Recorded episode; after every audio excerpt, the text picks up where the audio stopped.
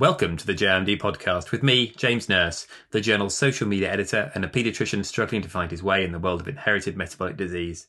In fortnightly episodes, I ask guests to explain all manner of topics to me in the hope that I'll finally understand them.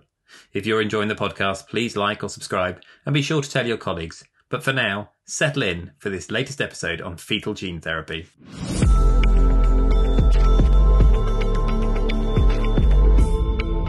Hello there. So we've had a series of podcasts recently looking at gene therapy in a variety of different disorders, but today's episode will be slightly different as we're almost going to the very beginning and looking at opportunities within fetal gene therapy. And I'm delighted to be joined by Professor Simon Waddington from the EGA Institute for Women's Health at UCL in London to discuss his recent review on the topic. Simon, welcome to the podcast. Thank you very much indeed. So it wasn't so long ago that we heard from your UCL colleague, Dr. Julian Barreto, about the history of gene therapy, and he was discussing its potential in urea cycle disorders. That was altering the genes within people. When did the idea of amending the genes of people still within people come about? Probably around the sort of time that gene therapy was considered, really. So, I mean, in, in the mid 1980s, there were pioneers in the field of, of gene therapy for inherited genetic diseases and so these people came to the conclusion that really the best way to treat a genetic disease is to do so before uh, it ever causes any of the pathology. And so the first discussions occurred in around 1985, and pre protocols were even submitted in the 1990s. So the concept, pardon the pun, of fetal gene therapy has been around for a really long while. And at that point, were they doing other things to fetuses already? So I think it was in 1969, early 1970s, that the first fetal blood transfusions were performed. So this was for fetal anemia. And this was done either using a fetoscope or using ultrasound guidance. And that actually has been a mainstay of fetal intervention, obviously, for decades. So, yeah, so fetal surgery is a is a really established discipline. So that's the when. We've heard a lot recently about the how when it comes to gene therapy. So I'd kind of like to skip that and go straight to the why. Gene therapy is, to my mind, immensely complicated without the added obstacle of treating a fetus. They said at the moon landings that we do this not because they're easy, but because they are hard. Are we just doing this to see if we can? I don't think so, no. I mean, the, the reason for doing it is that for some genetic diseases, even when the infant is born, they're already showing severe pathology. So in those cases, you might want to try to prevent the damage from ever occurring. So essentially, postnatal gene therapy is just too late. The justifications around the end of the 1990s were also the consideration of possibly because the fetal immune system is more tolerogenic, the idea that you might be able to avoid an immune response against the transgene that you're putting in or against the vector as well. So that was another big driver. And certainly in postnatal gene therapy, immune response against vectors is a problem. So in gene therapy for the hemophilias and gene therapy for spinal muscular atrophy, quite often uh, patients will receive prophylactic steroid that then is tapered out.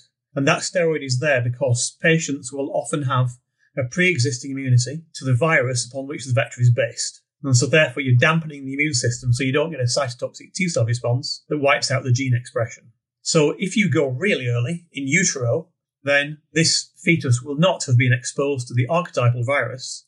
So therefore you would expect that you're not going to get the same sort of immune response as you would postnatally. So there are some very clear justifications for why a fetal approach would be preferable to a postnatal approach. And would that immune issue also play a factor with redosing? Because we've heard a lot about liver targeted therapies if given in a neonate would need to be redosed actually quite soon.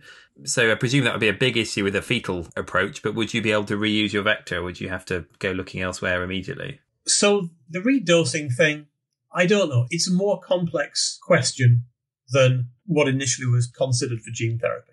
So people that have been treated with gene therapy for haemophilia, they're still expressing 10 years later. So we're not discussing redosing these patients that are expressing 10 years later. And I think that the more recent data on Zolgensma for spinal muscular atrophy, some of these children are now eight years old and are still showing therapeutic benefit.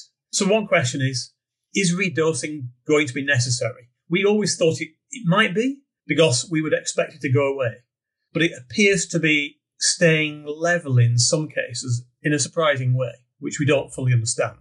But if we take the fact that redosing would be necessary, then it's no different whether your first dose is in utero or postnatal.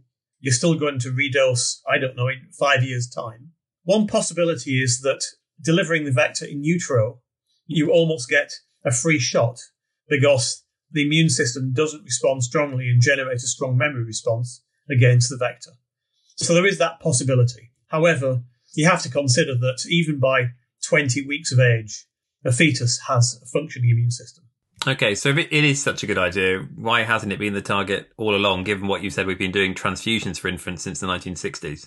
So I've worked on fetal gene therapy on and off for quite a long while.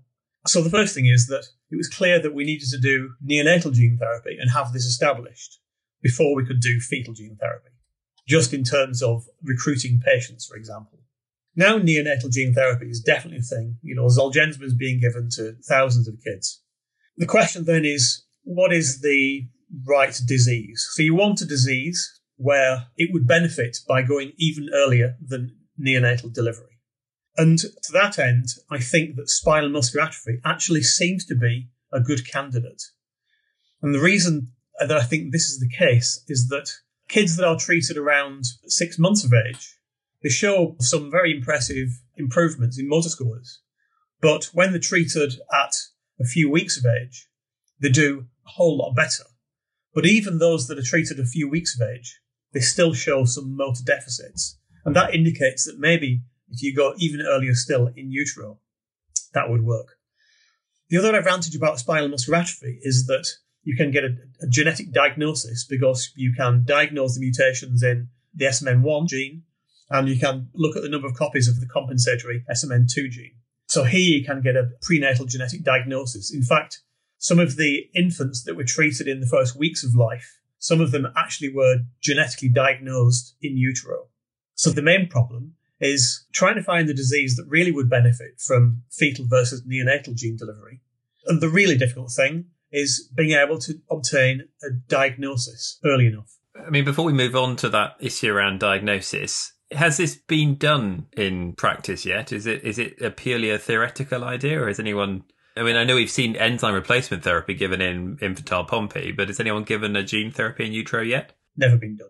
No. Now, um, there's been in utero stem cell therapies, and those extend back by three decades. So certainly, a close thing to gene therapy has occurred, but never actually has there been vector injected into a human fetus. And just purely from an ethical standpoint, we're obviously treating one person inside another.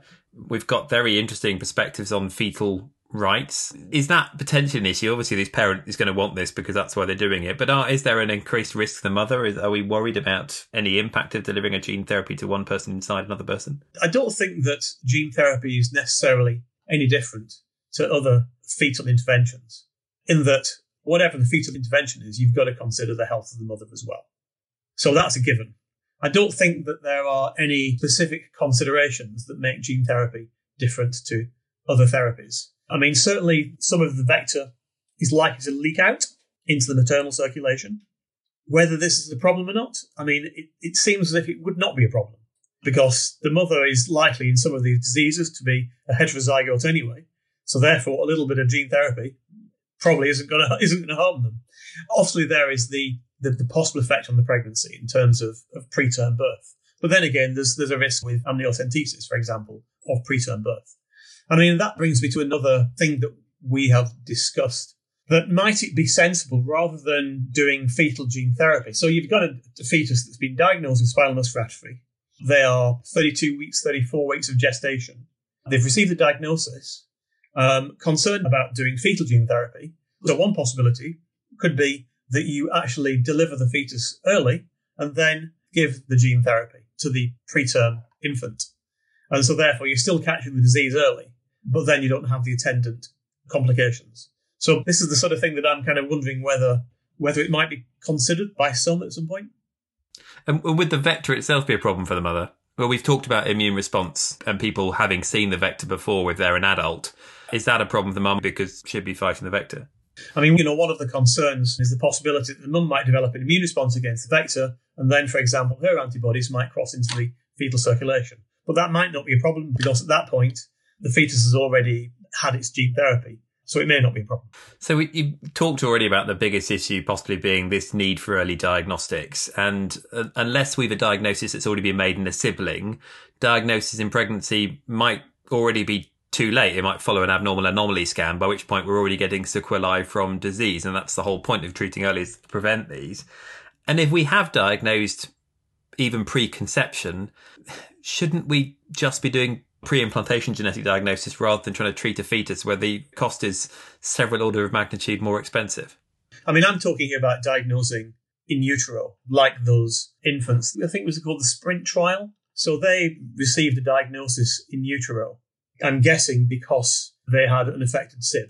But of course, if you if you have pre-implantation genetic diagnosis, then absolutely you, you wouldn't even bother with, in theory, with, with the complications of treating during the pregnancy. And although I mean, I am aware that IVF is a, is a pretty arduous and horrific process, and certainly is not a guaranteed success. But it's one of the discussions that, you know, when people ask about CRISPR Cas and gene edited humans, and why not gene edit the embryo to correct the genetic defect, actually, there's no point. You just select the embryo that isn't affected. Yeah, it, certainly seems simpler. And I, I, completely agree. IVF is not a simple way to conceive a baby, and I'm very aware of that. I mean, so it sounds like you know, in the right circumstance, it's a good idea. It sounds like the groundwork is there. How far are we from this becoming a reality? So, as you mentioned earlier, there is now the enzyme replacement therapy trials that have been done by Tippy McKenzie for Pompe disease. And I think this maps out a trajectory towards fetal gene therapy because there was always symptomatic management of diseases. And then there was adult enzyme replacement therapy with the ultimate goal that you could do gene therapy and then you didn't have to keep on giving the enzyme repeatedly. So I think this, this maps out a trajectory. The other one, of course, is the skin disease where fetuses don't develop sweat glands and also have malformed uh, teeth. And this was work that was performed by Holm Schneider. And this was fetal delivery of a molecule, essentially a protein replacement therapy at the right time of gestation then allowed the fetuses to develop hair follicles. So I, I think these examples of protein replacement therapy, the, the, the natural trajectory is then towards genetic therapies. Because if you deliver enzyme replacement therapy in utero, you might have to do this more than once before the baby's born. Whereas in theory, you can just put the gene in once and then th- that's it until at least the baby is born. It all sounds rather exciting, but it, like so many of the things I talk about, the time frame seems to be a little bit uh, intangible. So I guess we'll have, just have to watch this space. Yeah, I mean, I, I think that what happened is that um, so people started to get rather excited about it towards the end of the 1990s, and there were proper discussions in in 1999 around what might be required for fetal gene therapy, and it was just at the point when Jesse Gelsinger died in the ornithine transcarbamylase deficiency trial when the leukemias arose in the infants with X-linked severe combined immune deficiency. And when the gene therapy trial for haemophilia, the patients developed immune response. So the whole field kind of flatlined for probably a decade, maybe longer. And this was just at the point when fetal gene therapy was just being considered. So unfortunately, it just caught as the wave crashed. But I think that now you've, you've got a generation of obstetricians and neonatologists who, who are really starting to understand the potential of genetic therapies and are starting to explore some of the ideas of enzyme replacement therapy, some of the ideas of, of transient genetic therapies too. I mean, you know, as I said in the review I just wrote, this will be the last time that I write a review until fetal gene therapy happens. But I can see cases now where you could justify it. It takes a will. That's what it takes. It takes a will and it takes, it takes the right clinicians to be able to line this up to do it. Well, I hope you won't have to uh, hang up your keyboard for too long then before you get to write that review. Um, well, it, has been fascinating to hear from you. If you'd like to read Simon's paper, please click the link in the podcast description or go to the Journal of Inherited Metabolic Disease web pages and search for fetal gene therapy. Simon, thank you so much for your time this afternoon. Thank you very much indeed. Thank you. And thank you for listening. Until next time, goodbye.